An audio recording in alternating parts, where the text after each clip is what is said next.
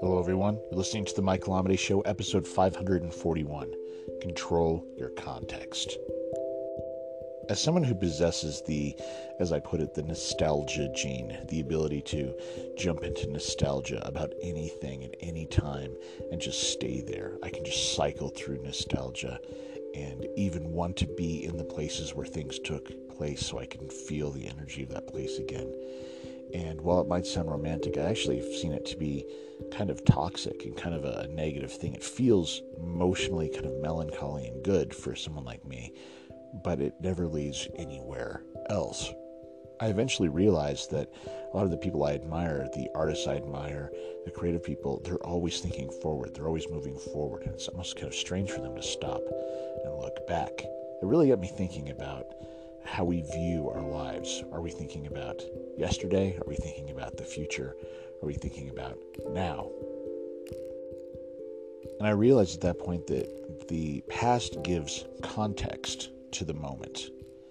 And in the moment, that is where our effort needs to be placed, right? In our in the present, in this moment that we're experiencing now, that is where we can own it.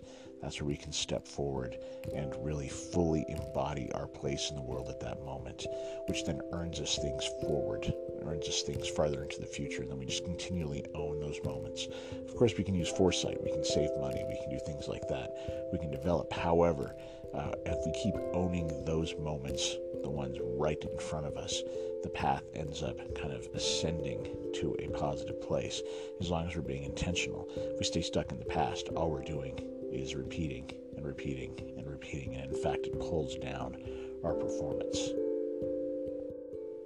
But this really ends up being a battle of, of your own choice of context in your life.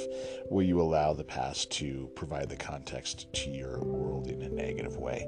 Or will you allow it to kind of sandwich between yourself and the future, the brave future that you are taking action to now, and letting that provide the context to your life? Is your story about where you've been, or is your story about where you're going? That's a decision that only you can make. But I think that context is vitally important when you're deciding how to live your life. I don't know. That's my thought anyway. What about you? I'd love to hear your point of view. If you want to send me a message, you can. MichaelAmidei.com.